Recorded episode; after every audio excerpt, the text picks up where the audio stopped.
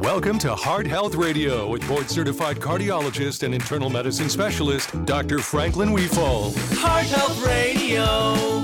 Heart Health Radio. Oh, oh, oh. HeartHealthRadio.com. Heart Health Radio. Heart Health Radio is meant for information purposes only. Before taking any action, talk to your doctor. Heart Health Radio is on right now, and we're always on at this time. But if you are listening anywhere other than Raleigh, would you do us a favor and call us between noon and two on Saturdays for Heart Health Radio and the Heart Health Radio Network? I'm Dave Alexander. Here is Dr. Franklin Weefald.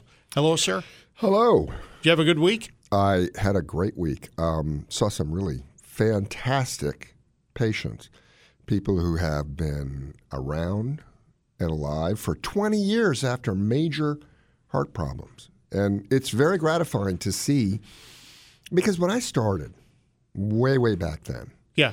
it was miserable. I mean, people would have heart attacks. There was nothing we could do Right? about you know um, fixing the problem as it happened. So they would get very weak hearts. They would go into heart failure. We didn't have the medicines that we have now. Right. I remember when ACE inhibitors, which were the cornerstone of heart failure, I remember when they were developed. That was 10 years into my career. And they were so new and people were afraid of them that they really weren't adopted as routine medication.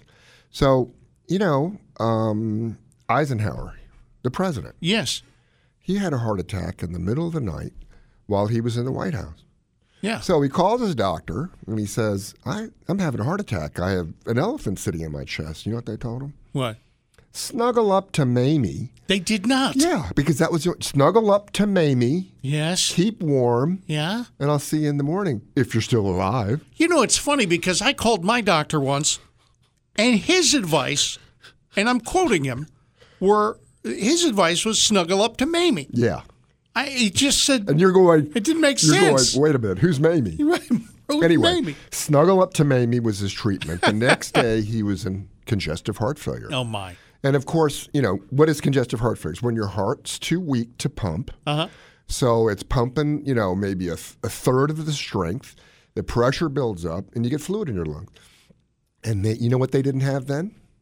What? Diuretics, okay, which is a medicine, which are medicines Yeah. that make you pee or urinate. Yes. And then you get rid of excess fluid. So they had mercury. Oh Okay, no. So mercury was a very mild diuretic. So they gave him some mercury. And he, you know, urinated a little bit, got better. But, you know, he spent the last part of his presidency really debilitated. And when he retired to Gettysburg, you know, he had a farm in Gettysburg. yeah. He was debilitated, couldn't go out, couldn't walk much. Then he had another heart attack. Wow. And do you know he was the first person in the United States to receive a balloon pump? Now, what's a balloon pump? We used to use them all the time before we had good therapies for heart failure. And it's a you put it in the leg, Yeah. it looks like a cat of nine tails. You know what a cat of nine yeah it's tails like is? a, a whip. well, Complex no, no, no, whip. no. It's a long thing with a um, brown um, thing on the end of it. So it's a long uh, stick okay. and it's got a um, sort of a cylindric cylinder type thing on the end. Yeah. Well, a balloon pump Okay. is, it collapses. It's a balloon on the end, and you put it up in the what we call the descending thoracic aorta, or the big pipe that comes down to feed the legs, and you time it to an EKG. Yeah. So it inflates when the heart is resting, Okay. and that helps push blood down the coronary arteries to feed more blood to the heart. Yes. But then when the heart pumps, it collapses and creates a vacuum almost to pull blood out of the heart. This is a t- this is a temporary sort of Temporary. This is a treatment. Right. Is what you're saying. right. Okay. They used they used to think it was going to be a permanent thing, but then it destroyed the artery. Anyway, so he was the f- first person in the United States to get a therapeutic balloon pump Okay. and got him out of heart failure. But you know, he died fairly young. Yeah. Um, I think he was in his late 60s, maybe early 70s when he died, which is young nowadays. You know, if somebody tells me they're old, Yeah. They're either 100 or they're 95. Sure. Not anymore. My grandpa used to sit there with the newspaper. He was in his 80s. He'd say, Oh my goodness, this fella's passed away. He was a young fella, 72, 73. Yeah. That- It's young. Well, and you know the other thing. You know why people retired at 65? Why? Because they would die at 67. Yeah. You know. Listen, we've got uh, Lee and Tommy who are waiting. Let me just tell you what else we're going to talk about on the program. You've heard perhaps you heard on this show about the Johnson and Johnson vaccine, and we were anticipating that it was going to be approved, and it's been approved.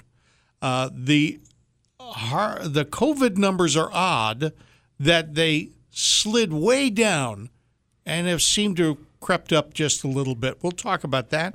We've got uh, Rose Hoban coming up uh, in our second hour. We also have uh, Doctor. Um, uh, What's his name? no, no, I'm so sorry. Doctor Mann is coming on today's show at 12:35. Yeah, Doctor Mann's going to be on the show. We're going to talk about dentistry and heart disease, and we got Lee joining us. Lee, welcome to the show. How you doing, I'm good. Uh, Lee? What is your Oh, hometown? STEM? S T E M. STEM. Yeah. What's going on? So I was wondering if you could educate me and the public about left branch bundle blocks. Yeah. Um, my wife has been diagnosed with that. They've Yeah. done an MRI. They said she's fine, Yep. um, but I'm just interested to know. Sure. That's a maybe I great can question. Help educate her on what that is. Okay, so the electricity is what powers your heart, mu- well, initiates the contraction of your heart muscle. So just imagine you have four chambers of the heart, two on top, 2 on the bottom. On the right, it collects blood in the atria, which is the top part, and it goes down to the right ventricle. The both ventricles pump, and then it goes up into the lungs, and then down after it's oxygenated into the left atrium, down into the left ventricle, and out to the body. Now, have you ever been shocked? Have you ever had a shock, an electrical shock? Yeah. Okay. If you stick a little needle in your muscle, okay, like your thigh, Okay. and give yourself, a, you know, sta even static electricity, what's going to happen? Your muscle's going to jump.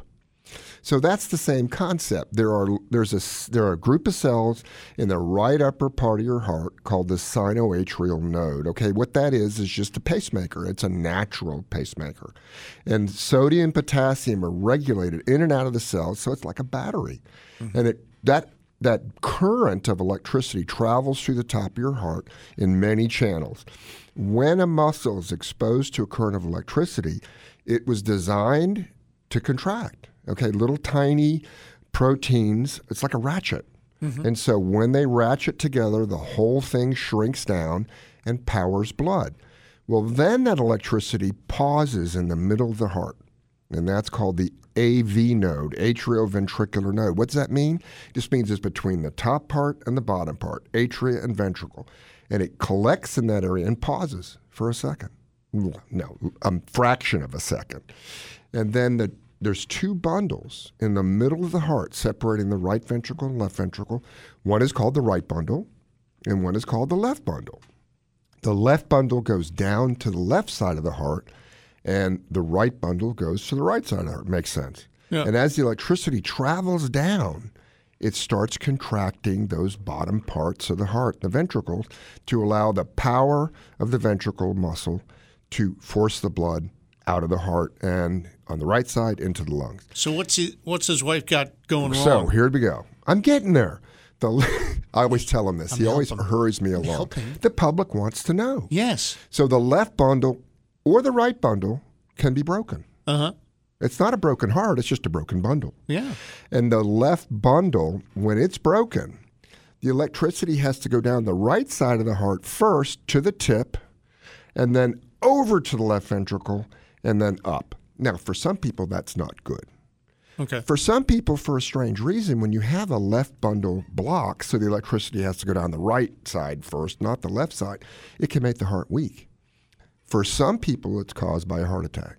So suppose your muscle dies in the middle of your heart. It's called the septum. It will kill the bundle branch, the bundles, which are basically cells Yeah. that can carry ele- they can get scarred and blocked. For a lot of people, we don't know why they got a left bundle branch block. Those electrical cells that carry the electricity to the left side of the heart just stop working. Yeah. Okay, and you can have a normal heart if you have a left bundle branch block. Now it's much more common to have a right bundle branch block for no reason. I see this all the time. I get Yeah. patients who are sent to me with a right bundle branch block, and the EKG, you know, the uh, computer reading says abnormal, right bundle branch block, and they get they come to me and they, you know, they're normal. I get a lot of patients also with a left bundle branch block, and because that can lead to a weak heart they get sent to me. And I would say half of the young people, and young again, we talked about this, is less than 70, less than 80, their hearts are normal. And they just have it for some reason. Why? We don't know. Some people speculate. You know how COVID can affect the heart? Yeah. Well, there are other viruses, like common cold viruses, that can cause a low grade inflammation of the heart and block the bundle in that particular place. Okay. So, Lee, if your wife has been examined, probably they did an ultrasound. They, pro- the MRI also looks for inflammation. That's one of the reasons why we're doing a lot more MRIs of the heart. If it's normal, then I really wouldn't worry about it.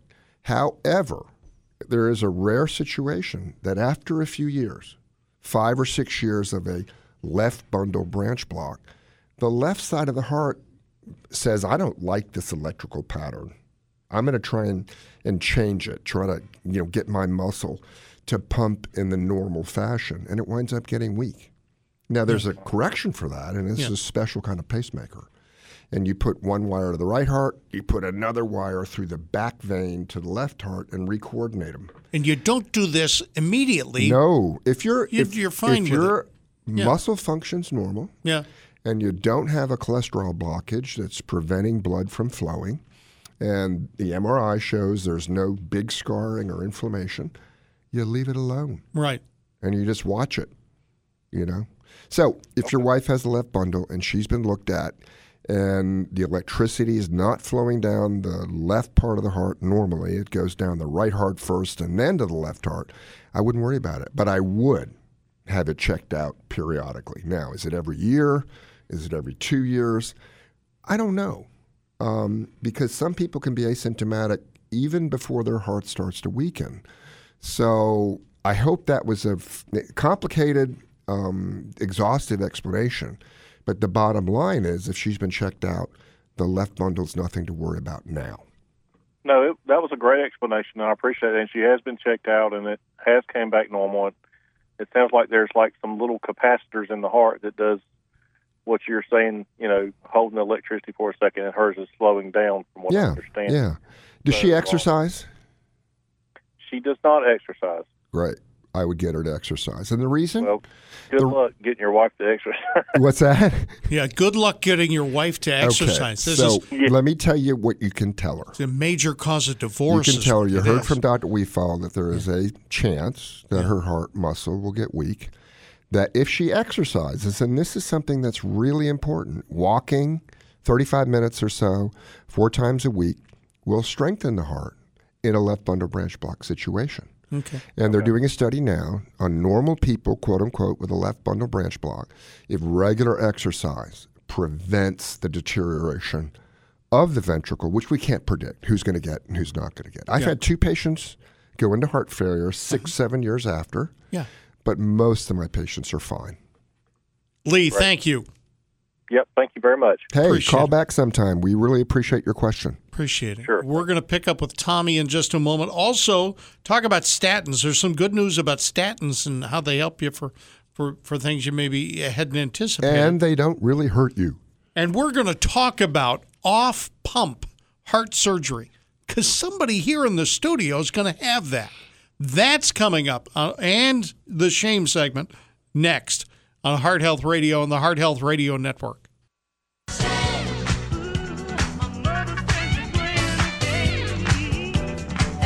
This is Heart Health Radio on the Heart Health Radio Network. I'm Dave Alexander. Dr. Franklin Weefald is here, and we are pointing out some people who've done something that they should be ashamed of themselves. Well, Who? I tell you, I I think the biggest shame for me is realizing that Medicare is driving prices up Okay. for everyone. Well, it's No, supposed to for cut prices. themselves too. They're supposed to cut prices. Well, and see, here's the problem. And again, I love weight med. I love my hospitals, Yeah. but they have a racket going on that and they bought up all these physician practices Yeah. and they stick them in buildings that are attached to the hospital. Yeah. Yeah. Yeah. Yeah. And when that happens, if you have a normal visit with your physician, you're going to have a tack on. I don't know if that's a real term, but it's called the facilities fee. It's 140 bucks. Does so that- what they're saying is because they're in a hospital situation Yeah. with their office, they deserve 145 more dollars than a per visit than a physician who has a building and he's not associated with a hospital Yeah. by himself. Now, does this also apply to those standalone buildings that are nowhere near the hospital? They just now stopped that. Okay, So because the there's a lot standalone of those building too. For say, uh, Joe Hospital Physicians Practice, they used to get the 145 bucks, but they don't. So I suggest that you write your congressperson yeah, and tell them it's a waste of money. Okay, so why should a physician whose office is in a hospital and he is owned by a hospital yeah, get 145 more do- bucks. That's more than the visit. The visit, 125 bucks for a common cardiology visit, is what Medicare will pay. I just went through one of those appointments at a building that was attached Mm-hmm. Right. technically Great to the doctor. hospital. I'm not saying the Terrific doctors aren't people. great. The nurses were wonderful, Yes. but it was a normal visit as you would have with your doctor. And wait till you see the bill that says Really? facilities fee. Okay. And the thing that people understand is it it's a s- it's a um, thing that Medicare will make you pay 20 percent Yeah. of your portion. So you're not only going to pay 20% of the 125 bucks that you see a cardiologist for, Yeah. you're going to pay 25 20% of the 145 bucks, which is the facilities fee. I want to let you know the eh, the waiting room is full. Oh, let's do it. We literally have four people waiting, and Well, let's, let's get do Tommy it. on because he's waited a long time. Hello, Tommy. Welcome to Heart Health Radio. Hey, good afternoon. Uh, first, I want to say if I had any heart issues, I definitely would go see Dr. Weethall. But I just got two quick questions I want to ask. Um, I got a friend of mine, he's on up in age, and, and he goes and sees you every year for um, his heart test and all. Well, anyway, he's diabetic, and I talk to him a couple times a week, and he complains about his feet goes numb and they go cold and da da da da da. And I suggest him suggested him to take Lyrica, no, y- yeah, Lyrica for his diabetic nerve pain. That might be why his feet is going to sleep. I don't know. But um, my second question is, and I'll sit back and listen. Um, why is it you never hear of women having heart attacks? You very rarely hear of a woman having a heart attack. Oh boy, That's a great question. yeah, All right, so let's talk about the feet. Numbness in the feet and coolness in the feet. Two major reasons. Okay, number one is you don't have enough blood getting down there. That's called PAD or peripheral arterial disease. And I see that a lot. And um, people say, my feet are cold, um, they can turn blue and they're numb and tingling. And the reason why they're numb and tingling is because not only i- are the muscles and bones not getting enough blood flow, but the nerve endings aren't either. right. And so it's important to distinguish that from neuropathy pain. So the nerve endings can go bad. They fill up with, you know, sugar products from diabetes or Yeah, you got back pain, back problems, and the nerves are getting compressed, and the very tips are the first ones to go.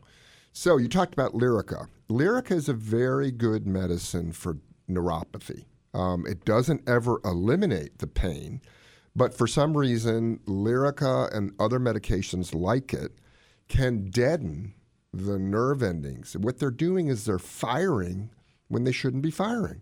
So you're feeling a sensation that doesn't really exist as a problem. yeah. And there are other medicines that work. Gabapentin, for a lot of people, that's an anti seizure medicine. But believe it or not, Dilantin is another anti seizure medicine. So I guess the anti seizure medicines kind of prevent the nerves in the brain from firing irregularly. Right. So if you have this, don't just assume that it's one thing or another. I've had patients come in who are diabetic Right. who were on Lyrica, gabapentin, and their feet were still numb, tingling, and in pain. And I put a blood pressure cuff on their ankle, okay, Yeah. and no blood pressure. So None? the- well, you know, I'm exaggerating. very but low. de- depressed. And so we work them up for PAD. We find out they got a bunch of blockages in the leg that feeds blood to the foot and the leg. We fix them, and it goes away. Yeah.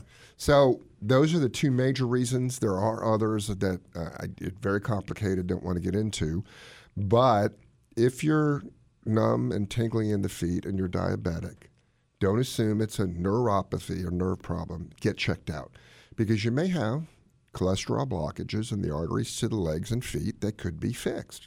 Now let's get to the second question. That's Yeah. very good that you don't hear a lot about women with heart attacks. Guess Yeah. what? That's not because they don't have heart attack. It's Yeah. because number one, we don't talk about it, but number two, a lot of them aren't diagnosed until they either drop dead Mm-hmm. or they get heart failure. And the reason is, and this is, and people think, oh, you're sexist. You don't believe women are equal to men. That's not true.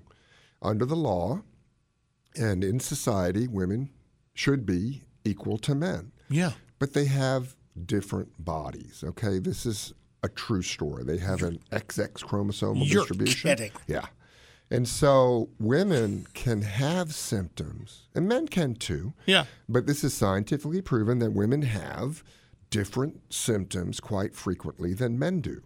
So shortness of breath, no chest discomfort, uh, fatigue, dizziness, um, a, a sense that they're not quite right. They can be cardiac symptoms. Now, the you go to the physician and you tell these things, and a lot of times there's prejudice. Yeah. So, you know, men who are raised in the old fashioned way of thinking will just say, ah, you know, this woman's just, you know, a little a little nervous, a little upset, and they do something really terrible. They don't take them seriously. You mean the healthcare people the healthcare don't provider. take it seriously? They don't take women's symptoms seriously. So I get a lot of women who come to my office and they say, I'm fatigued, I'm short of breath, I just don't feel right, I'm Yeah. dizzy. And I say, Well, we better check you out right away. Right. And they say, Well, you know, doc, I've been to four physicians who have said there's nothing wrong with me. So that's one of the main reasons is that women can be ignored when they have symptoms. And I think that women are used to playing through injury to, to a certain extent. Uh, I guess so. So, you know, I'm Well, uh, fine. well, no, no, wait. I'm fine. They're told not to complain. Right. My mom used to say, well, I'm fine. You know, Yeah, I everything don't- is good. I don't want to complain. I don't want to complain. You know. All right. Thank you very much, Tommy, for that question. Much more coming up. This is Heart Health Radio and the Heart Health Radio Network. Now back to heart health. Have a question for Dr. Weefald? Call 919 860 9783. This is Heart Health Radio. I'm Dave Alexander, Dr. Franklin Weefald in studio, and you know that we got a hit. We have a hit radio show. yeah, but you know, What? we've got to be modest, right? No, I'm not going to be modest. We've got a bunch of people online. Well, let's get 'em and on they're the- here let's get because 'em they on the want to radio. talk to the Let's doctor. get 'em on the show. Lee in Durham, welcome to the show. How you doing?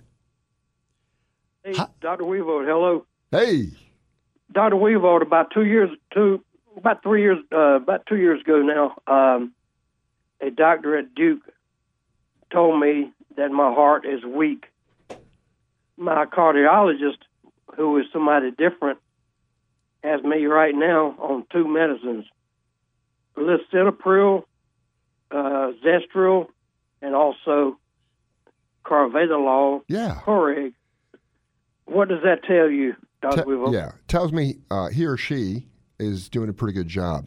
Let me tell you why you're on both those medicines. So I assume the kind of weakness you have is that your muscle doesn't pump strong, and when that happens, it gets a little flabby, a little big. And lisinopril, we taught earlier in the show, this is an ACE inhibitor, E. ACE, Can you speak up, angiotensin. please? Uh, Yeah, angiotensin converting enzyme inhibitor. Now, angiotensin converting enzyme controls the uh, the tightness of your arteries, so you can use it for blood pressure. How? You take an ACE like lisinopril, it relaxes your artery because it gets rid of this thing called angiotensin. It thinks about it. Angio is artery, tensin is tension. Well, when that happens and your arteries are more flexible and relaxed, imagine this your heart has to pump against them. So if you've ever blown up a balloon that's really stiff, I hate that when I go to parties. Yeah. You try to blow up a balloon for your kid, Yeah. and you're you're you can't blow it up hard enough because the balloon is stiff. Right. Well, what does an ACE inhibitor do? It makes that balloon more pliable. It makes it easier to blow into. When that happens, your heart can pump stronger. Okay, it's like releasing the pressure that your heart has to pump against. Yes. So they're great drugs. There's some newer ones out, uh, Entresto, that work even better. So you have to, you know, have to think that the ACE inhibitors were revolutionary. So lisinopril, captopril, and nalopril, they were all revolutionary in heart failure. They really cut the death rate tremendously because they relax those arteries the heart has to pump against, so the heart pumps stronger. Yes. Now let's get to carvedilol. It's a beta blocker with a little bit of alpha blocker. What does that mean? So, beta blockers protect the heart when it's weak because adrenaline can't pound on the heart as much. So, if your heart's not pumping well, your body's natural reaction is to get the adrenaline up because adrenaline when it when it hits that heart muscle tries to make it pump harder. Now that may sound like a good idea, but it wears out the heart. Sure. So the beta blocker says, wait a minute, I'm not going to let the adrenaline pound my heart so much that it tries to make it stronger and actually makes it weaker. So beta blockers are like metoprolol, um, atenolol, carvedilol. These medications have all been tested, and metoprolol and carvedilol both reduce death rates in heart failure by preventing your own adrenaline from wearing out your heart. So it sounds like your doctor, he or she, is right on the ball with those two medications. They're really important. Now, what are other medications that they use now? I talked about Entresto. It's more complicated. Um, it has uh, a similar medication called an ARB. It works in the same pathway as an E ACE inhibitor. Plus, this new one that I can't pronounce right now because my brain ain't working. The Yeah. combination of the two of them work well. The angiotensin receptor blockers like Cozar um, or Irbesartan, Losartan, they work with heart failure too because they do the same sort of process as an ACE inhibitor. There's something called spironolactone, which is an old time diuretic. They're not using it for diuresis. They're using it to block something called aldosterone. Al is a bad guy. Yeah. Aldosterone? Well, Well, I know it's that like guy. I Al went to high Capone. school with aldosterone. Yeah, aldosterone. Okay. And he's part of the heart failure mafia. Yeah. And you know, you're using that to you're using spironolactone to get aldosterone in jail. Yeah. Okay, Okay. you're putting them away. FBI. Makes perfect And sense. so there are, and there are others I'm not going to name now, but this is what's fantastic. I talked about before. You know, Dwight Eisenhower, he hugged Mamie all night, wound up with a dead heart, Oh. and was never the same. Right. Um, so we could have, instead of hugging Mamie, he could have had a balloon hug his artery and open it up. But that didn't come around till the 1990s. Right. So he was 40 years ahead of the game. And then the other thing that could have helped him Mm-hmm. was these were these medicines, lisinopril and carvedilol, which our friend is on. Lee, thank you very much for the phone call. Got to get Shorty on the radio. Sure day. Hi, Shorty. Hey, hey, hey. Hey, what's, what's, up? happening? Good afternoon. First thing, uh, Dave, how are you? I'm doing all right. Thank you. Dave, we're going to talk about Dave's heart in just a little bit, but Dave is Now, uh, the next one is thank you for the negative. Oh, oh yeah. It's like thanks for the negatives. Sh- Shorty You're not Was- the record, Shorty. was I've got test- another. Yeah, go ahead. was testing positive the for next one COVID. Is your own uh, history. Yeah. Uh, Eisenhower was 78 years old when he died in 1969. Uh huh. Uh-huh. There you go. Now you're up to date. She's double checking your history of Yes, I am. Dwight Eisenhower, right? Yeah, Next he one was I want to 69 when he died. everybody To Yeah, pick up Uh, si- the Johnson County Mail. It's J Mail magazine. Yeah. Guess who's on the back cover? In Am I on the cover now? Franklin Wayfall. Yeah, you know, let me tell you about that magazine. It's one of the few magazines that people read nowadays. You know, we- you Mm-hmm. walk in a doctor's office, and there are magazines everywhere. Now people have their own little iPhones or or other type of phones, and they're reading those. Yeah. So I used to get all these deals for magazines, but now there are no magazines to get deals on. Right.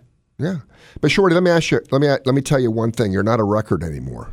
I've got another patient right now who is eight weeks into testing, and he's still positive. So let me tell the, the listeners out there why I do this, because I don't really believe that it makes sense that the CDC is saying you're positive, seven days, go on about your business. Because if you have the PCR positivity in your nose, Yeah. there's live virus in there. There is. So you could transmit it. I think so. Yeah. It's not been studied, but who wants to study that? Nobody. Yeah. No, you're right. Shorty, thank you very much. Love you, Shorty. Appreciate it. Teresa in Carthage. Welcome to Heart Health Radio. How you doing, Teresa? I'm doing great. How are you today? Good. What's up? Um, my mother has a pacemaker. Uh, her blood pressure stays around 150 and sometimes below that. But sporadically, she has AFib. Ooh. She does have the AFib. Um, she takes Toprol as needed for that. Is there anything else we need to think about or do for that? Sure, Yeah. there is.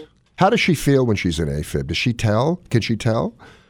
Yes. Yeah. Okay, so let, let me tell you what's great about this. So pacemakers, people think, how can I go into AFib when I have a pacemaker? Okay. So think about it. A pacemaker doesn't control the rhythm.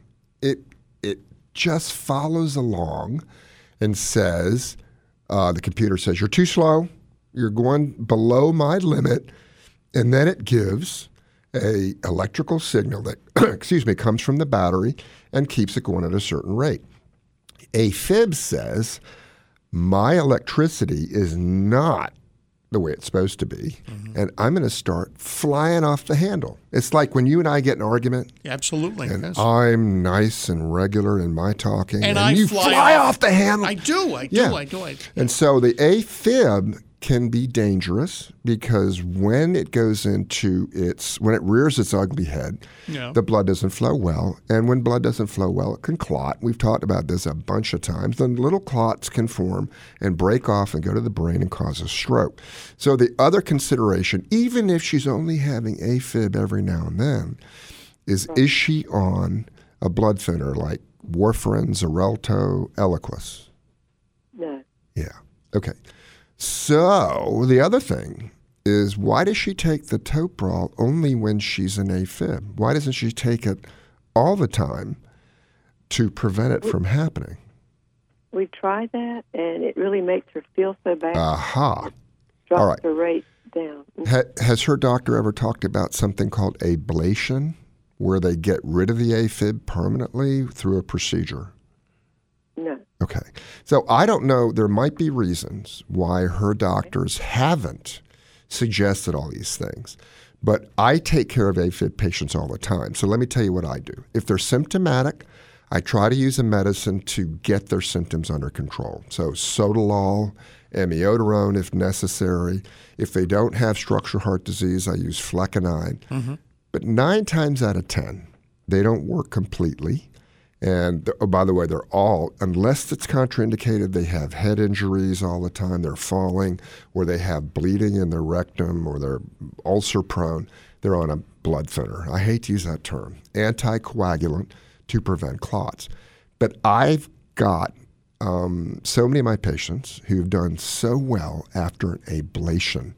And what's that? That's a s- medical procedure where they put a little tube up your leg while you're sleeping in, in, a, in a laboratory and you're all, you know, sterilized and, and sedated. And they find out where the AFib is coming from. It's usually coming from the veins that come into the left side of the heart from the lungs. And they either freeze the tissue Mm-hmm. or gently fry the tissue so it can't make those abnormal signals and your AFib is gone most of the time. I had AFib. We talked about this. When did I have that? month ago? Two months ago? probably two. Yeah. And it was horrible, Yeah. horrible. And I felt terrible. But I got mine corrected. I had an underlying condition that was causing it. And that underlying condition is now solved. I had a, a nail that had gotten fired into my heart. I pulled the nail out and You did not I have know a nail. that's a I'm trying to be funny here. Might have felt that way. Yeah, it did. But um, talk to your doctor about maybe um, these is- these issues. So the, I would talk about a medicine to keep it from coming back, an anticoagulant to prevent a stroke, and perhaps an ablation. And the thing about a pacemaker, it doesn't prevent AFib. They used they Mm-hmm. tried to develop some pacemakers that would actually shock the heart Yeah. or pace the heart out of it. You don't Didn't want work. that. No, you don't want And so there's no reason to suffer with AFib anymore, it- especially when an ablation can be very effective at getting rid of it. Teresa, thank you very much. Appreciate it. Telephone number is 919 860 9783. I don't think I gave that number out very much during today's show, but it's Well, been because- a lot of phone calls. Because it, I, I put it, whenever I use a public restroom, Yes. I write call for a good time, call Dr. Weefald at. Between noon and th- 2 every Saturday.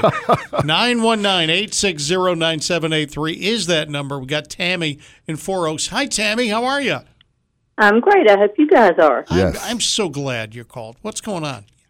Absolutely. Love, love, love your program. Thank you. Great. Um, a quick comment and then a question. Uh, I was on, uh, I have one, one stent, one heart stent, and I was on Berlinta, which was causing um, a br- uh, short, my shortness of breath. Yes. Okay. And which Dr. Weefall told me. So I stopped taking that and I was put on um, Plavix. Okay.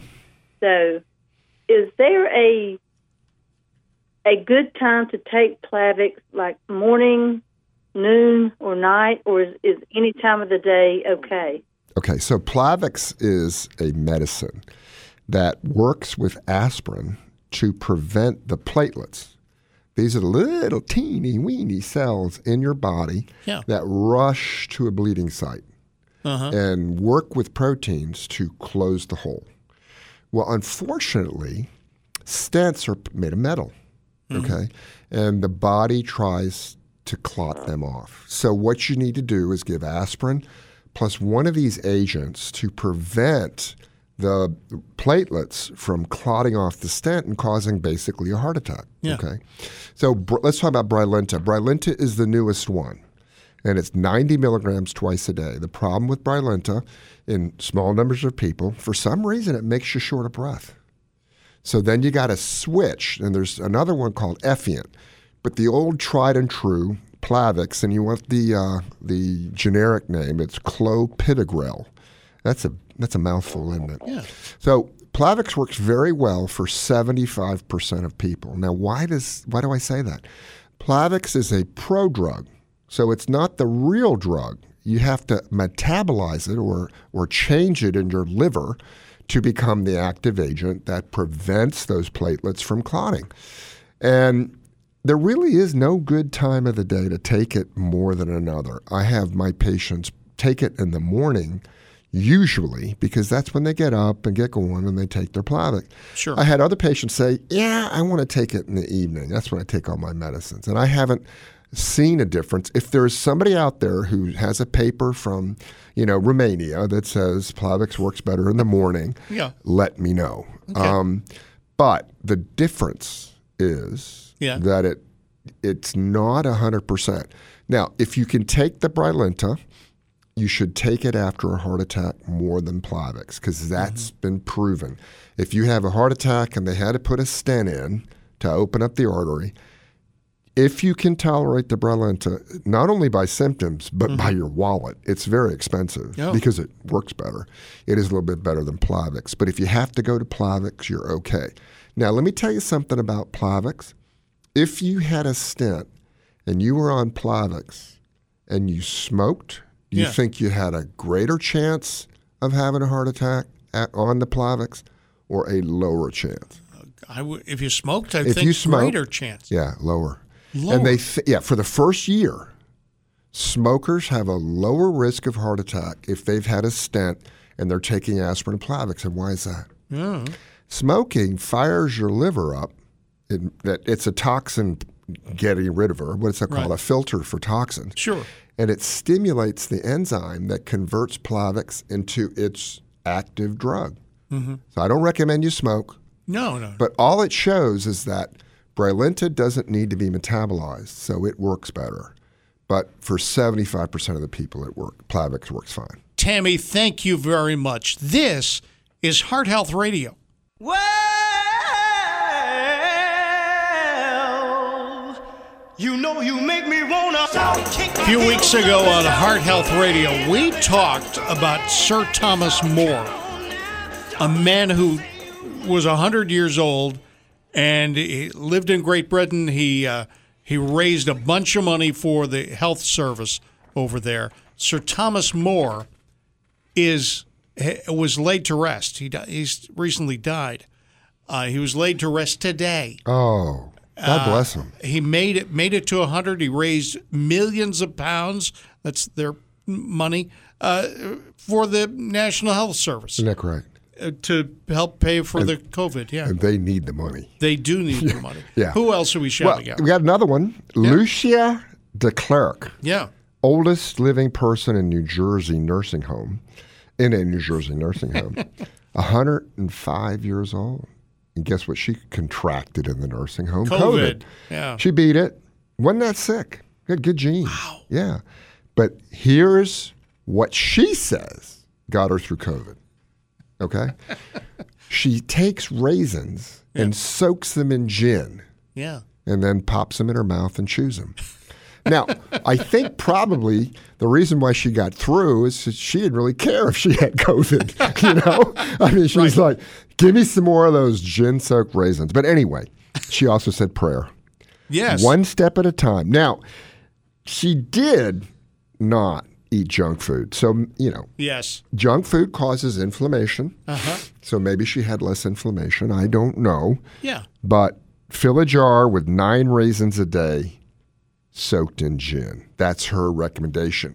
Now, I will say this it's not approved by the FDA. Do not try this at home. all right very good we've teased this a little bit we talked about it last week i am going to have some work done i met with my surgeon he set a date for it and it's going to be in a couple of weeks Yeah. I thought it was going to be this week, but he's too busy, which is okay with me. As long as you're not having acute symptoms. Right. Okay, so let me ask you a question. Yeah. Too busy. Would you rather go to a restaurant No, no. where you could walk in Yeah, and yeah, have yeah. a greasy burger Yep. or wait an hour Yep. to have a uh, filet mignon done perfectly well for the same price as the burger. I'm going to go with the filet mignon, and I'm going to wait Yeah. for a couple of weeks because he I, he's a popular guy because he does something that a lot of other surgeons don't do. He does the surgical procedure off pump, All right. which you explained last week. Last, I'll explain it again. The Yeah. pump takes your blood out of your aorta, which is the pipe feeding coming out of the heart and feeds Sure. the red blood everywhere. Yeah. And it takes it out of the vein first, I'm sorry. And then it runs it through like a, a sp- it goes like a frisbee. and the blood is oxygenated through the frisbee. Okay, it's complicated. Then it's taken back and put in the aorta and gone to your body. Now, why do they have to do that? Because they stop the heart. Yeah. It's called cardioplegia. They Yes. pour it on the heart and it stuns it. Uh-huh. And then they work sewing when the heart's not pumping. Okay. So what it's Brian Bolton. Let's just say his name because I'm gonna shout him out. He's a great guy. I guess he can do it um, when the heart's not stopped. It's Yes. pumping very slowly. Yes. But I, they used to only be able to do the internal memory, which is the artery along the chest wall, taken down carefully and then attached to the widowmaker artery, which is the left anterior descending. Then they had to make little holes in the aorta and then attach the vein, sew it on there. It's pretty small. It's less than the size of a pencil Uh huh. and then attach it beyond uh, where the blockage is in, say, the right artery or the left side artery. Uh-huh. He must be really good to be able to do this without stopping the heart. That's called off pump. So you don't put the pump in, it's off pump. He well, I, I asked his nurse because I knew enough to ask. Because I taught you. Right. And I looked at the permission slip for the thing and I'm about to sign it. And I look at the line and it says off pump. I said, off pump. She says, This is how he was trained. This is all he does is off pump. Now, the question is, am I getting triple or quadruple? He thinks maybe triple. We're going to get inside you, Mr. Alexander, and we might do quadruple. We might, but we're I'm taking one. You know why they might? yeah, there's He's all- got to see how big the artery really is. right. On a calf, heart calf, Uh huh. a lot of times Yeah. that artery looks small Right. because there's not enough blood going through it. Yeah. So they think, well, it's too small to sew a vein on it. But then when they get in there, it's nice and plump. Yeah. And then they'll do it. Well, you know, the whole idea that they're going to take, uh, I've, I've been almost guaranteed I'm going to have a, uh, something done on my leg. They're going to take a vein from my leg. Yeah. But they're also going to use internal p- parts and hoses and tubes and things. Yeah. So from the my- internal memory artery. my heart, Yeah. right. Oh. It comes off the left arm. Uh huh. Called the axillary artery. Uh-huh. And we're going to use that. You- It's the best one. Yeah. If you look at the statistics, the veins can clog up more, f- much more frequently than the internal memory. Why? It's an artery. Yeah. What happens is they're using veins which are thinner Uh-huh. and they don't constrict as much. Yeah. But here's the good news: What? over time, they turn into arteries. O- Okay. Yeah, they arterialize. So if the veins not and they, you know, you got to handle those veins with care because if they're I'm not stretched, handling him at all. He if is. they're stretched Yeah. too much, yeah. they get injured and they don't stay open as much. Okay. Well, I don't want that. I think this is fantastic. Yes, it's incredible. It's the most positive thing that's happened in my And life the reason in a is- long time. When you go on the pump, Yes. little teeny weeny Yeah, I don't I want mean, teeny weeny weeny clots Yes. can form, and then they go to the brain, and you get what's called pump head. Yep. And when you get pump head, you lose your IQ points, so you're down to R level. You know, Well, I can't afford to lose anything. In, in cognitively speaking, I cannot become 30% less intelligent than I am now. I got nothing to spare. yeah. So Well- this is this is a This good is thing. good. This is a wonderful So thing. what's the date? So we can uh, the all. 19th of next month. And that's a March Friday. 19th. Yeah, It's a Friday, so I'm not going to be here. And uh, well, no. What we're going to try to do yeah, is do the show from the intensive care unit. that's a great idea. So, you know, I bet you you're going to do so well. They'll have the tube. You know, they have to intubate you. Yeah, yeah, yeah. So you, they can breathe for you. but if you're not extubated, we're going Yeah. to interview you uh, while you're on the ventilator. Excellent. And you can use Morse code. Excellent thought. I love this. This is Heart Health Radio. Heart Health Radio is for information purposes only. Before taking any action, consult your doctor.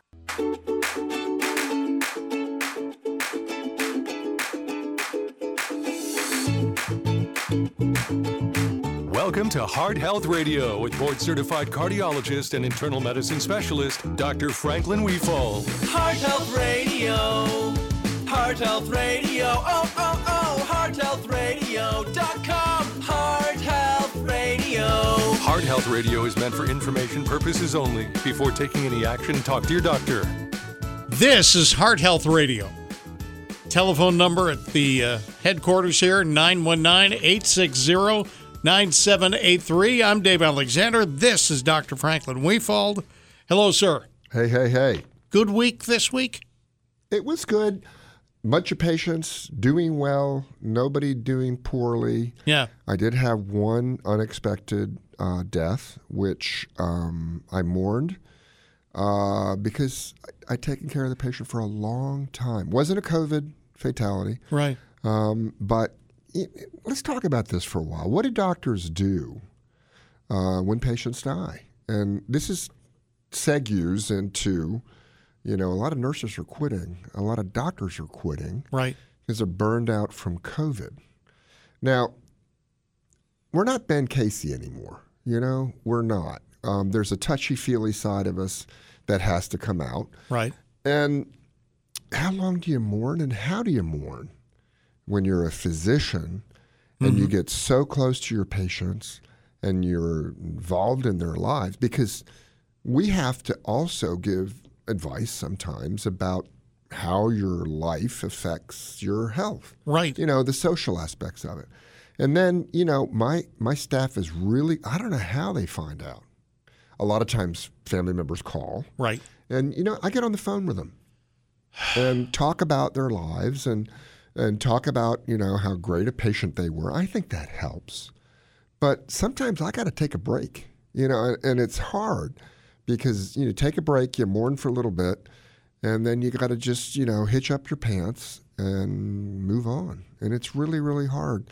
Um, that's one of the reasons why a lot of doctors don't open up Right. because they're afraid of exposing their emotions and having, you know, vulnerability because we got to move on, Right. you know, and you, you know, it's it's it's a tough situation and it, uh, the death of this patient this week really reminded me of that. I mean, I think I'm pretty tough. Yeah. Um, and originally, I used to think that maybe all these nurses and stuff uh, and people who were quitting because of COVID needed to toughen up a little bit. And then, you know, Friday when I got the call, Right. um, I stopped, went outside, took a few deep breaths, and then I thought to myself, yeah, I believe it. A lot of nurses and a lot of physicians might not be able to take it anymore. And I can understand why. But you know what I recommend instead of quitting? Yeah. Take a break. Yeah. Take a long break. You know, you can sit there and you can ask yourself, what am I doing this for? And is it really something that I want to give up because of the stress of dealing with all these patients who are dying? Yeah. We're not going to always be in this awful situation. Yeah, but something else is going to come. Yeah, know? but yeah, but we're ni- Yeah. it's just it, we're not always going to be under this amount of stress. Yeah. Carolyn Henderson, you are on Heart Health Radio. Hi. Hi. Hey what can there. we do for you? Yes, guys, I have several different things going on, but I've had to deal with them all at once. So I just wanted a little guidance. Sure. Um, I have a severe herniation of the spinal lumbar. I had an ablation in May. That went well. Okay, you had an ablation in May. You have a severe herniation of what lumbar? The spinal lumbar. The spinal yeah. okay. lumbar. Yeah. Okay. Uh huh. I have the factor five Leiden or Leiden. Um, I've had two blood clots in the right knee. Oh, wow. you talked about PAD earlier, and um, I'm only on an aspirin as a blood thinner, but I am in so much pain. Wow. And um, I also um, am due for surgery. I have two bone on bone knees. I'm due for surgery in the left knee coming up. Mhm. Um, they have a steel post that has to come out, and then they're going to go in and they'll know whether they can do the knee surgery or not. Um, I'm should I have the shot, the um, vaccine, before I do surgery? I'm worried about blood clots and um, the pain is uh, from everything. I'm also in physical therapy for lipolymphedema, which is very painful. oh, you have So I lymphedema just too? had everything going on, and I, Wow. I really would like some guidance. Okay, so you're worried about getting a clot when you have your knee fixed. Is that correct? I am. Okay. So let's talk about factor five Leiden deficiency. Um, did they ever have you on a full anticoagulant forever? I mean, have I you? did take Lovenox in back in '06 when I had the second clot. One was Right. the first clot was due to a knee a leg surgery Yeah. in '06, and then Uh-huh. the second clot was random in '08 for no Yeah. reason. Well, if you have factor five Leiden deficiency, it means that you have a very high risk for clotting all the time.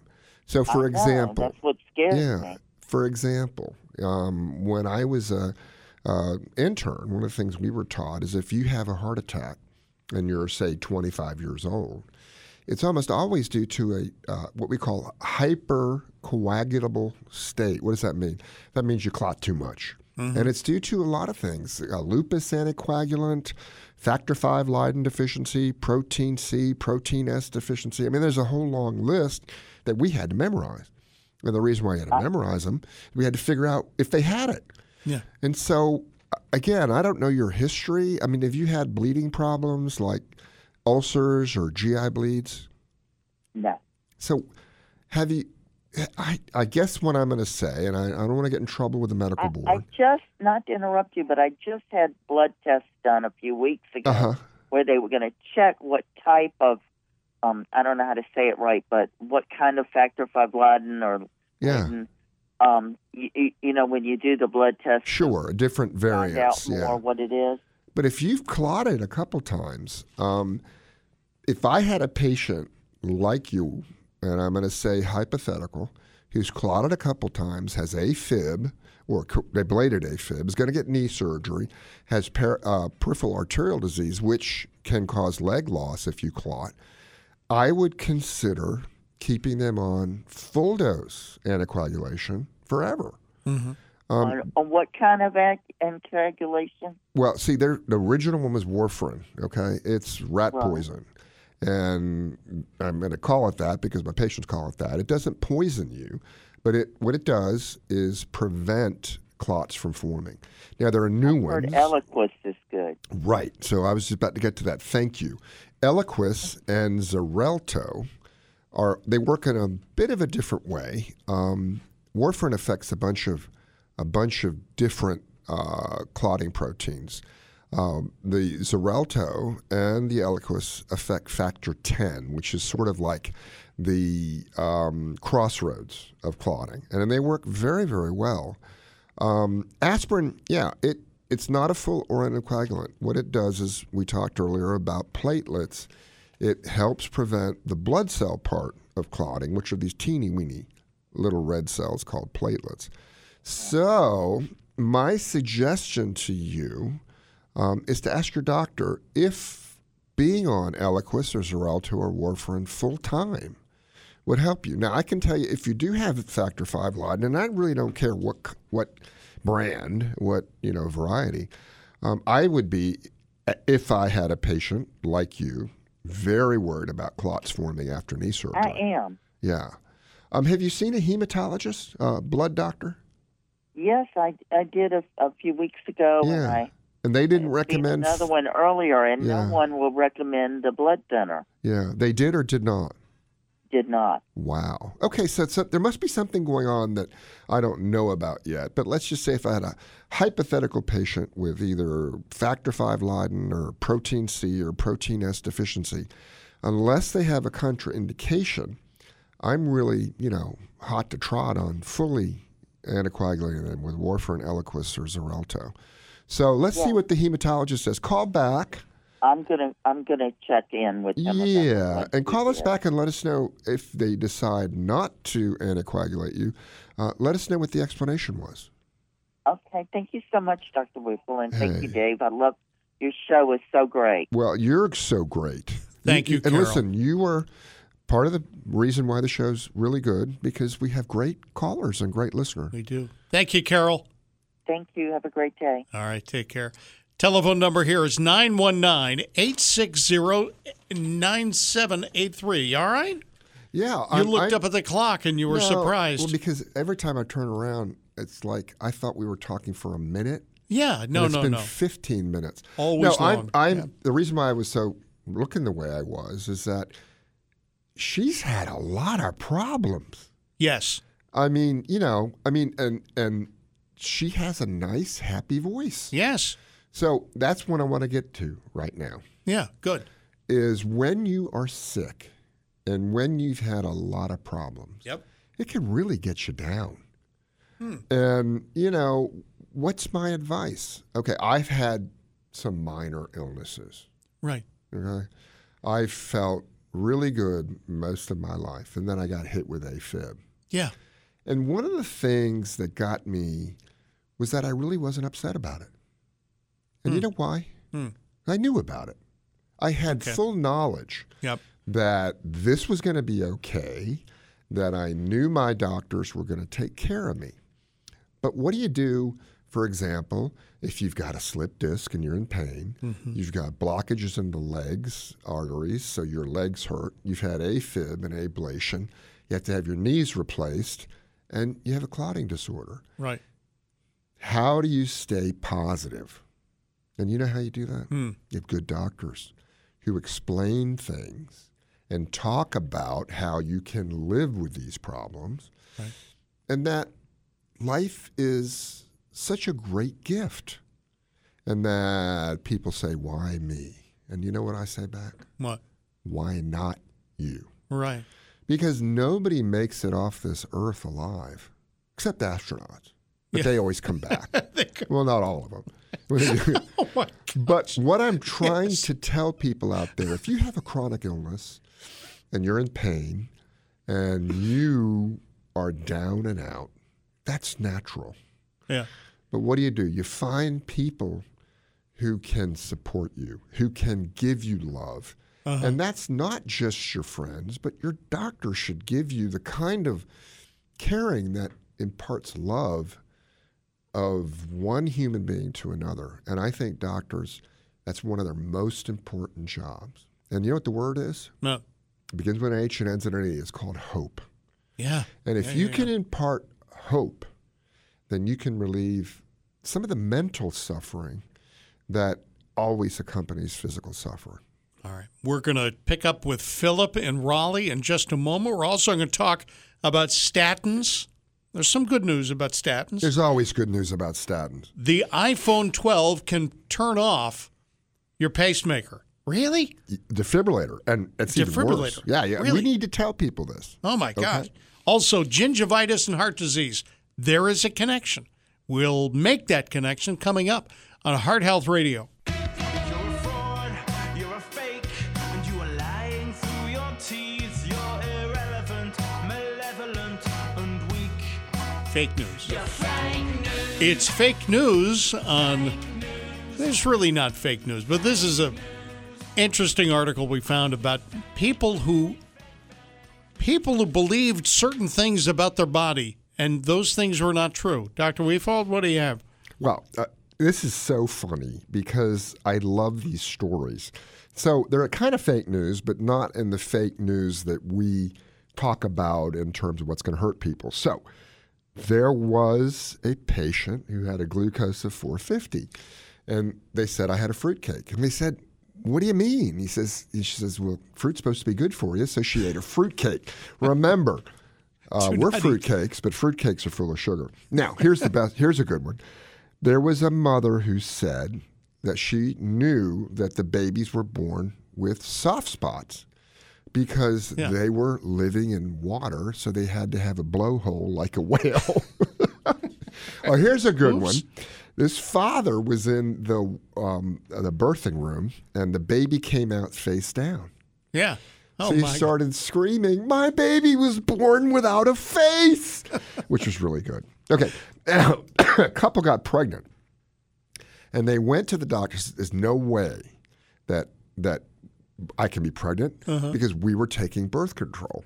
Turns out the father took the pill. so that doesn't work either. And then here's another one took uh, father took his son to the orthopedist because he was concerned about this bump on the patient's leg. yes. It turned out to be the ankle. Okay. Who's the? So anyway, I, they were funny when I read them. I just thought that was those were really funny. You know, the people people didn't go to that school. I don't go to the. I didn't go to med school. Yeah. So, uh, pick up with Philip and Raleigh. Welcome to the radio program. You are on Hel- Heart Health Radio. Hi, Philip. Yes. Hey, good afternoon. I, I enjoy your show. Thank you. Uh, I've I've got a question related to statins. Sure. Um, eh, I had a eh, some dermatology issues, some Sure. big flare up on my legs and all arms, and went to the dermatologist se- several times, and and went on antibiotics and steroid ointments. Anyway, that that issue kind of got resolved, but uh, what happened? Um, the outer ha- outer half of my eyebrows fell out during that time. And the only thing she could come up with was uh, statin side effects. Okay, so you're talking about the eyebrows. Yeah. I, fr- I thought he said eyeballs, and I'm going, oh no. Now, Philip, this is the outer half of the eyebrows. Basically, the outer half of Wow. both sides. Okay. Yeah, it, it- I, I don't look too freaky, but they're, they're, it's gone. Yeah. And uh, and it turns out uh, that's the only thing she could figure out. It, it turns out, long story short, you know, I take my statin at night, and I've got some drugs I take during the day. And anyway, I accidentally double dosed for a couple or three weeks. Yeah. Do Uh. you remember which statin it was? Simvastatin. Okay. Well, And um, I I'm on 40 milligrams, but apparently for two or three weeks, just because of my lack of good habits, I doubled up and took 80 milligrams, which I have read that's a pretty high dosage. well, that's the highest dose that we give. Yeah, and it made my. I'm suspecting that's what caused my outer eyebrows to fall out, and uh, I'm using some Rogaine On your eyebrows. for my for my eyebrows, and but I mean, are are they? I guess my question is, are are they going to come back? Or well, I don't know. I um, statins can cause a lot of things, but just remember it's all very rare. And when I talk about rare, less than one in five thousand people. Yeah. Will and I I'm going to be honest. I just looked it up, Uh huh. and it can do it. So usually the hair loss is on the the scalp, and that's when. You know, people. Oh, you won't believe how many women come to say, and Yeah. and some of them even bring the hair in, and there's chunks of hair falling out. Actually, beta well, blockers I, can I'm do I'm completely bald. Male. Oh, okay. Well, that's good. so the statins can't make you bald because you're already No, bald. I, I, that's not my concern. Yeah, but the eyebrows are a particular type of hair, um, and they're very difficult to grow back. Um, I've had a couple patients um, who plucked their eyebrows and plucked them so much Mhm. they don't have eyebrows anymore. Yeah. And so you know what they do? No. They get a tattoo. They they go to a tattoo place and they tattoo on what looks like eyebrow. So what I I don't know anything about Rogaine and eyebrows. Rogaine is called minoxidil and it's a vasodilator and allows more blood flow to get to the follicle. That's what it's called. The follicle is a little pit that grows your eyebrow. So that was a dermatologist who told you about the eyebrow thing. Is that right? That's the that was the only reason she could Yeah. conclude that the statin was causing the eye. Yeah. eyebrow okay. "Oh, problem. You don't take any other medicines besides the statin? Oh yeah, I take a lot of meds. Okay. Well, I'll tell you what we're going to do. Um, I'm going to look up what causes eyebrows to fall out besides plucking. Yeah. And then we're Well, I going to put it don't- on the show yeah, next I'm, week. A, I'm a guy, so I mean, I don't do that. Exactly. well, I- right. you want, listen now. I know guys who pluck their eyebrows. Yeah, yes. Yeah. Yes. We can tell them. We Yeah. look at them and say, "You're plucking your eyebrows, Yeah. aren't you?" I do you ever have these real long eyebrow hairs that Yeah, come yeah, yeah. out? I've I look in the mirror and there's an eyebrow hair that's gray Yeah. and it's three inches long. I- I said, where did that come from? Why didn't somebody notice it before and I think tell me they about it? did, but they were afraid to tell me. Philip, I got a question for you, and this is I'm the non medical guy, and I shouldn't be asking any medical questions, but you'll see there's a point. Are you a diabetic? No. Okay, let me just tell you, I had to reconfigure my medicine. You know the medicine pill bottles, like the pill capsules. You you set them up for the week, and then you pull out the Monday thing. I had to reconfigure because they dropped some medicine and added others. What I discovered was some of my medicines are the almost the exact size and shape as my statin. Okay, I wondered whether that was why you doubled up. That, That could be, accidentally, yeah. I right, have two pills that are identical in shape. right, right. No, it it, it, it it was just an uh, an accident. The double up part was was an accident. I just I I I take the statins at night for Yeah. my uh, general practitioner's recommendation, Uh-huh. and um, uh, for whatever reason, I I put a bottle downstairs instead of upstairs, or I had both, you know, downstairs. A- anyway, it was I I accidentally doubled up for a couple or three weeks. I'm Oh, that's not going to hurt you. That's not going to hurt you. Do you kn- did your doctor ever tell you why to take the statin at nighttime? There's a reason. Did he ever tell you why? He or she ever tell you why? No, sir. I, Let me tell you why. Your liver is what produces your cholesterol. So people think, I'm eating all this cholesterol. Well, the problem is it's a very minor amount that gets in your body. Your liver makes all your cholesterol, and your cholesterol actually has a reason to be um, a positive reason. It helps your your cells maintain their integrity. Cholesterol's in what we call the membrane, Mhm. but it makes most of it at nighttime.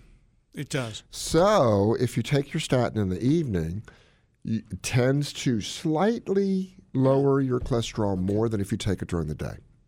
All right, that changes my. Well, now I gotta don't do move it 'em unless again. your doctor says to. I'm going to go to my doctor and I'm going to ask about that. My doctor's going to say, doesn't matter. Dave. Doesn't matter. Doesn't matter because you're just so messed up. It doesn't matter. I take mine in the morning. Okay. You do. You do. All right. Okay. Thank you, Philip, for the telephone call. This is Heart Health Radio. Coming up, gingivitis and heart disease. iPhone 12. Will it knock out your defibrillator? Eh, yes, Details it will, on that coming up. Welcome to Heart Health with board certified cardiologist and internal medicine specialist, Dr. Franklin Weefald. Call us with your health questions at 919 860 9783. We welcome to the uh, Heart Health Radio frequencies uh, Rose Hoban from North Carolina Health News. How you doing, Rose? Good. Hi, gentlemen. How are you? One of my favorite parts of the show is when Rose comes on. Now, Rose. Oh, eh, thank you. nationally, I checked this nationally.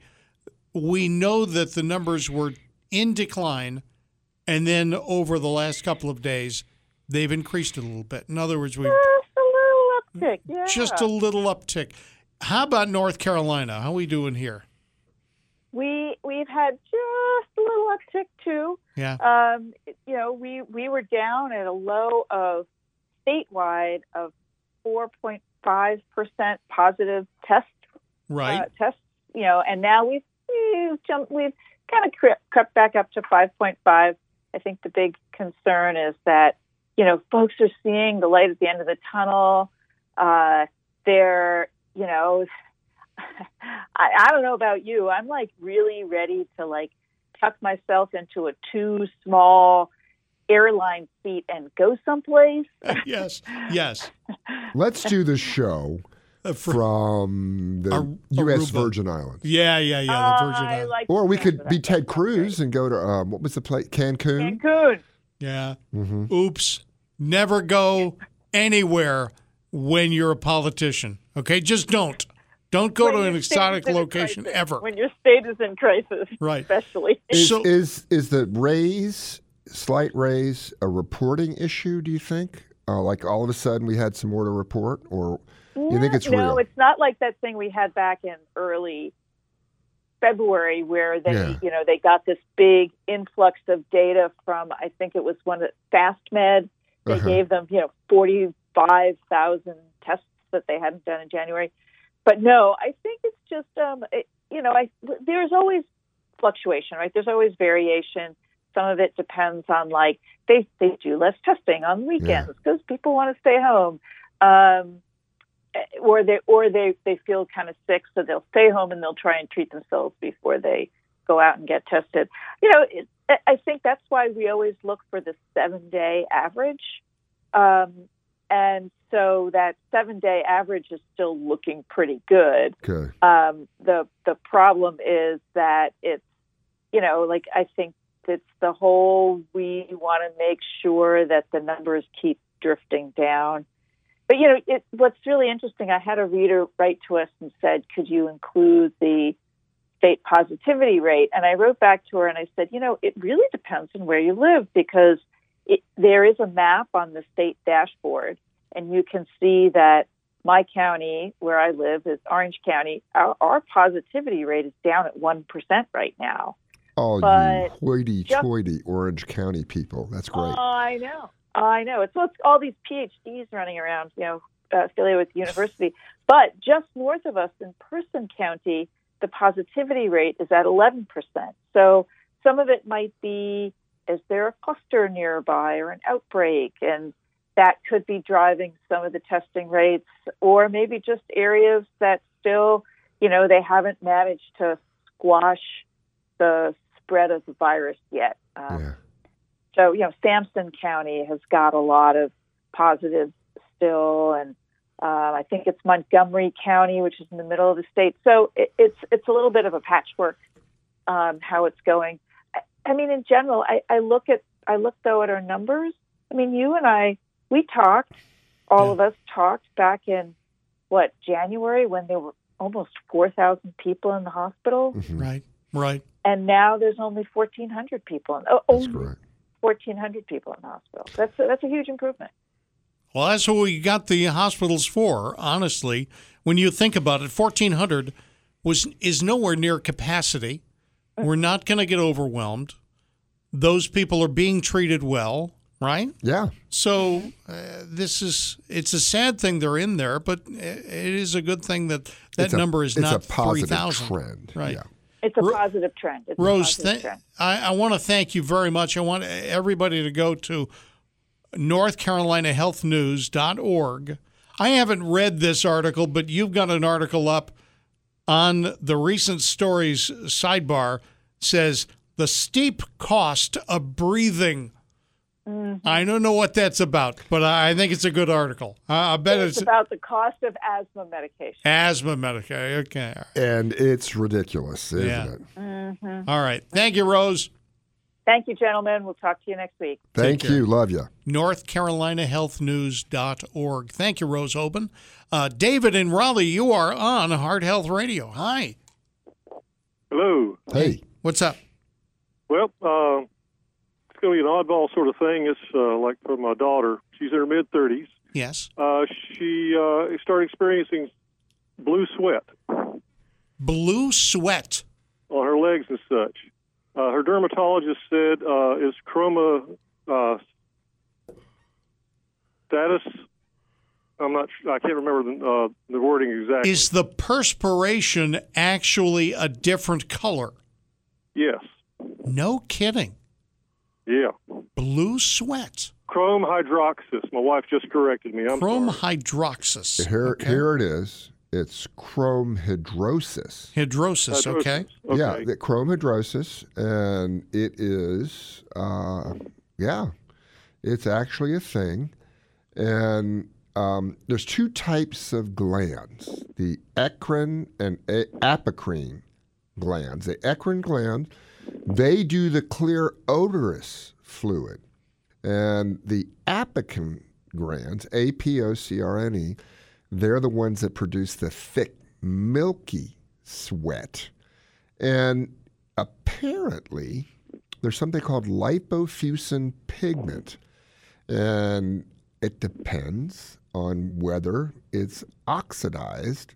Uh, and if, if you have it oxidized in a certain way, uh, it'll be different colors. Is this a dangerous thing? Uh, usually not. Um, and a lot of times you can be totally unsure of why it's happening uh, as opposed to other things.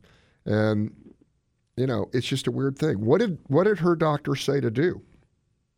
Uh, I, I'm not real sure. I guess uh, it's just one of those things. You just have to let it pass because I don't think she had a recommendation for her for anything. Wow. Uh, it it's not really affecting her health or anything. It's Okay. Like, uh, You, it's, you can be a drug. It can be a type of bacteria.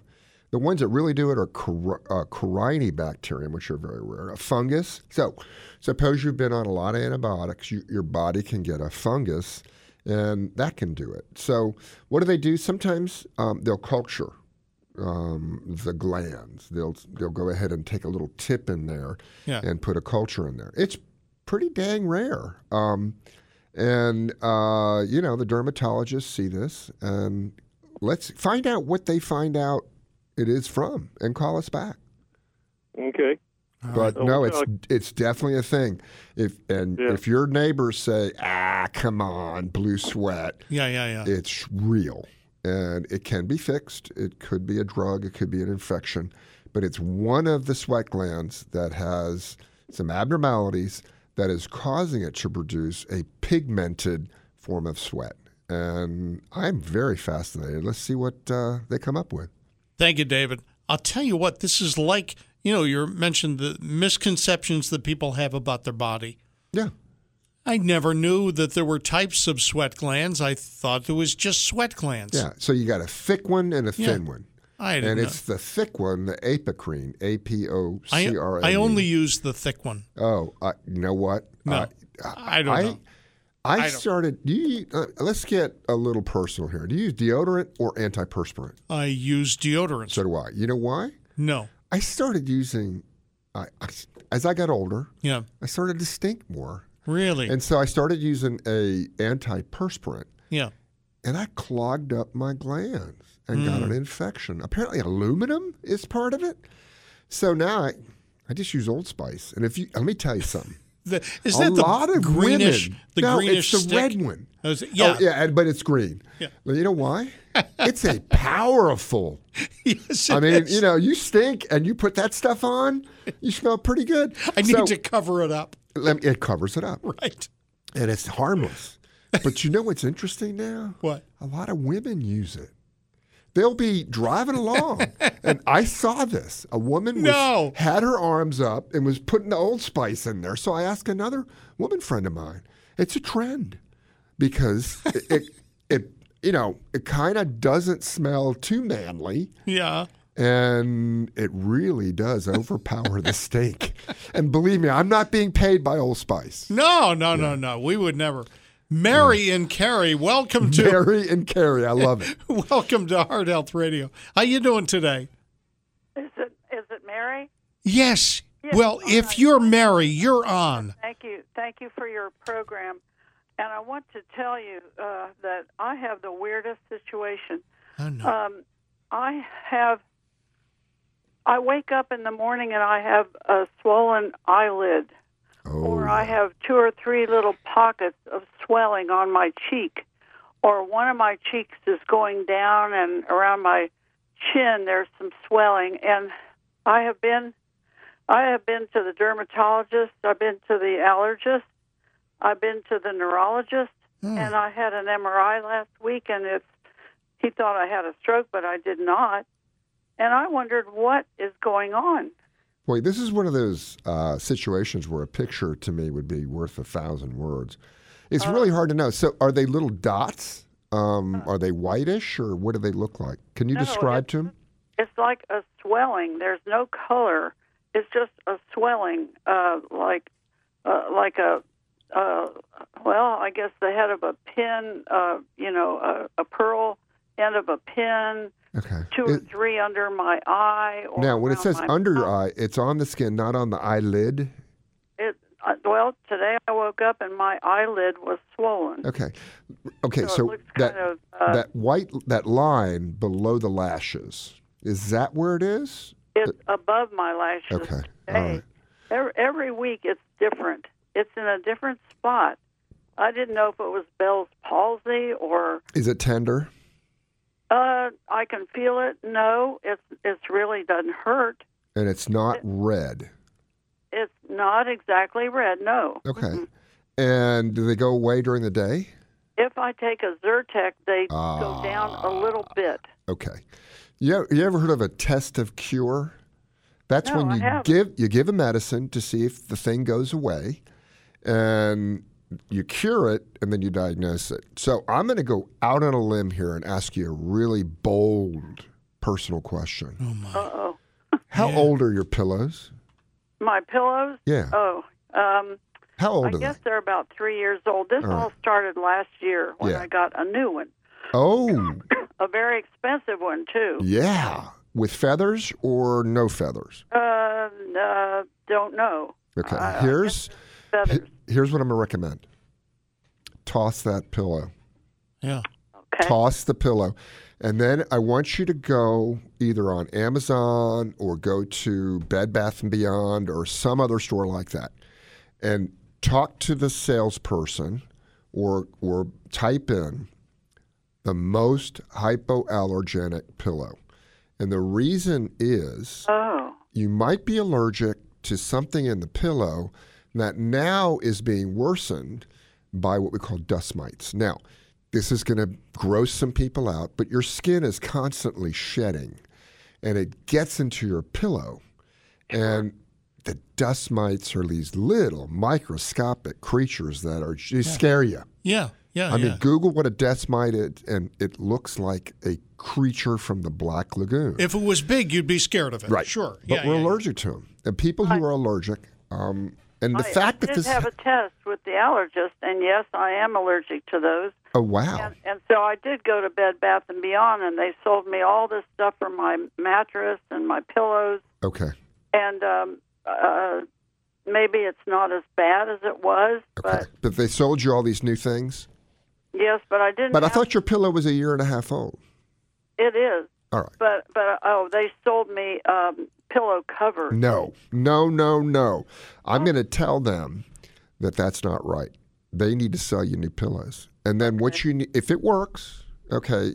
Um, sometimes it, can be the mattress if your mattress is real for old. about two months. Yeah. So get a new pillow, and then if it works, wash that pillow every month. Now, to kill the dust mites, you got to put it in the freezer.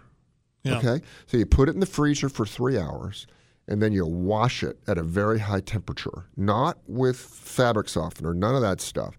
Get some plain old soap, ivory, you know, neutral soap.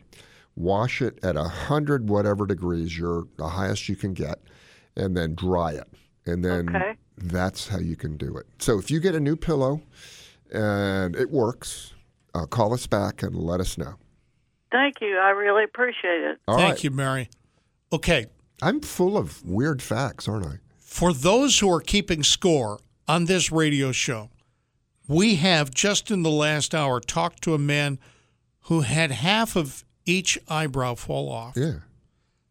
Oh, Mary has swollen eyelids, and someone else has blue perspiration. Well, what's next?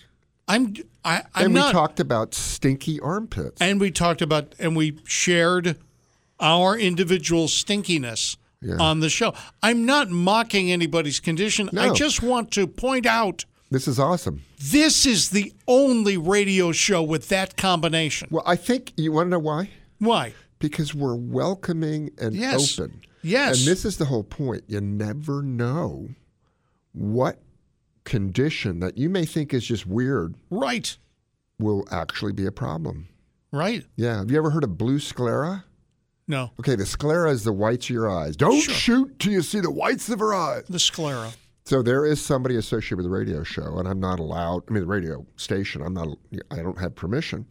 But a f- loved one, eyes have not white sclera. You don't see the whites of their eyes. It's blue. of Yeah. their eye. and that's association associated with osteogenesis imperfecta, where the bones don't grow correctly. Now, have you ever heard of a saddle nose deformity? No. Okay, so imagine what a saddle looks like. Yes. So imagine somebody's bridge of their nose looks like a saddle. It caves in. Yeah. That's associated with some serious illnesses called one is Wegener's granulomatoma, Yes. granulomat- granulomatosis. Okay. The other is uh, something called lethal midline granuloma, and it's just as bad as it sounds. Yeah. And then um, there are a bunch of others. So these little clues, Right. you know, blue sweat, you might have a fungus or a bacteria in your pits. Um, so you know what? If you have something that's a little uh, unusual, and Yeah. you're, don't be afraid. No, no, you got to speak up. And, Gotta and speak you up. never know what little clue can clue you in. That's right. Telephone number 919-860-9783. We'll squeeze this in in the last couple of minutes. Gingivitis and heart disease, your iPhone 12 and statins. Might not get to the statins thing cuz I want to talk about this headline that says rabies. Rabies could mutate into zombie virus. Yeah. Yeah, I don't think so. Well, no. Really? Oh. I'm going to tell you. Okay, we'll talk about All that. Coming up, Heart Health Radio.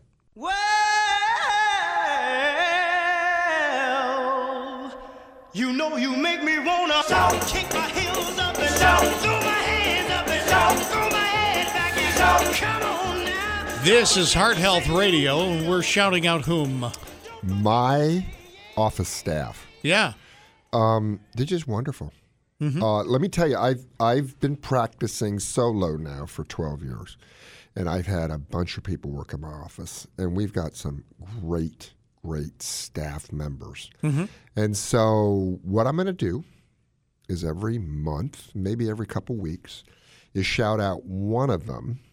Uh, you'll all get your chance. But I want to say uh, Amber Lamberton is the shout out for this week. She's awesome. She runs a lot of parts of the office, um, and and she's just you know quiet, Mhm. and yet does her job, and is not a complainer. Yeah. and she's worth every dime that I and everybody is. But I just wanted to shout out Amber today. Very good. We've got Bob in Raleigh. Welcome to the radio program, Bob. Hi. Hey guys, how you doing? Hey, what's up? Um, well, you just mentioned saddle nose, Yeah. Yes. and two weeks ago you mentioned that you were going to talk about polychondritis Oh, you know that's great. on a later show, Hey. and so I tied the two together and thought I'd call you. But And it is there's one. only a That's couple one I minutes left off. left. Yeah. Since there's only a couple minutes left, I'm thinking maybe we should do this next week. Okay.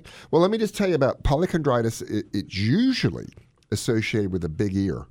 And this, I, let me tell you, when I was an intern, a guy came into the emergency room and his ear looked like a cauliflower ear, you know, like the, the, the boxers get punched. Yeah. It was tender. So I started on antibiotics. I thought the guy had an infected ear. And this is not the inner ear. This is the elephant flaps, you Yes. know? And so this is so awesome. And this is how I got to love my doctors at Johns Hopkins. So the the attending walks in and you know, he's got his arms crossed and I present this whole case and I say he's got cellulitis of the ear and he looks at me and says, "Frank, Yeah. this is fantastic. You may never see this again." Huh. And so you know what I did? Uh, What? Well, if I'm not going to see this again, I'm going to the bathroom, you know. And no, I'm kidding. And it was polychondritis. And what's that? The chondritis is the tissue that is really hard that makes up the structure of the ear. So you, you have this crunchy, white, thick tissue, and it's covered by skin. Yes. Okay, so the lobe is just skin. Yes. But where that curvy stuff is on the top, that's all underneath of it is cartilage. Yeah. And that can get inflamed in many areas. It's an autoimmune thing. So your immune system attacks it and causes it to be really inflamed. If it's not treated, it'll actually chew out the cartilage and you have like these defects in your ear. So you can have the cartilage, which is the soft part of the nose that comes off where the bony part is, Right. inflamed by polychondritis or Wegener's granulomatosis, and it can deteriorate and cause a div- divot, You're right. which looks like a saddle, like a little tiny creature. Yes. is going to use your nose for a horse. Yes. And it's really amazing. And there are all sorts of medicines nowadays that can treat it. We gave this guy a ton of steroids to lower his immune response, and his ear shrunk down. And he went off to the rheumatologist, and I guess he's okay because I lost track of him. You sure you'll lose track after they leave the ER? Uh, yeah. Yeah. Yeah. Bob, does that uh, pretty much do it, or you want to call back next week and ask about it again? Yeah, up I'll to you. call back next week. I've You got do the ear problem. Oh, you've got polychondritis? Oh yeah. Well, I'd My love, nose is- I'd my love to hear. cartilage is Listen, I want to hear your story. I want to hear the med you're on, everything. So call back next week, and we'll we'll have a polychondritis festival. I like that. All right. It'll be in the second hour. Right. All right, that's fine. Okay. We'll talk to you then. Take God care. bless. Thank you, Bob. All right. Could rabies mutate into a zombie virus? Now, this article was really, really fascinating for me because kids love talking about zombies. Yeah. And so I think that what we need to do is talk about zombies to get the kids in the show. A zombie, in the sense, is the living dead. And Yes. they want to bite people and they scream Uh-huh. and they look terrible. Have you ever seen a rabid dog? Uh, no. They no. froth at the mouth. Yes. They want to bite you. Yeah. And they shriek. So they're like a zombie. Okay. The rabies virus invades the brain and causes it to be inflamed. Mm-hmm. So all those brain cells start firing in all these bad ways. And believe it or not, they're afraid that the rabies virus will mutate, kind of like the coronavirus is, Yeah. to be more lethal in humans. Okay. And so they're they're just saying, you know, uh, we want to sell our magazines, so we're going to talk about rabies turning into zombies, rabies infected patients turning into zombies. Yeah. But the most important thing is, um, if you get bit by a rabid dog, Yes. go to the doctor right away. If you get bitten by anything wild, Yeah. you probably should pick up the phone and call a Yeah, doctor. I've, I we had a Yeah. rabid fox on our property back when I lived in a farm. Yeah. It looked weird. Yeah, it was okay. frothing at the mouth and Oh. screaming and running around. So, zombies and rabies. It's not going to. Okay. Thank you, doctor. It's been an, another week. It's been another good two hours I, of the I show. love this, and uh, the listeners out there, um, this is the highlight of my week. All right.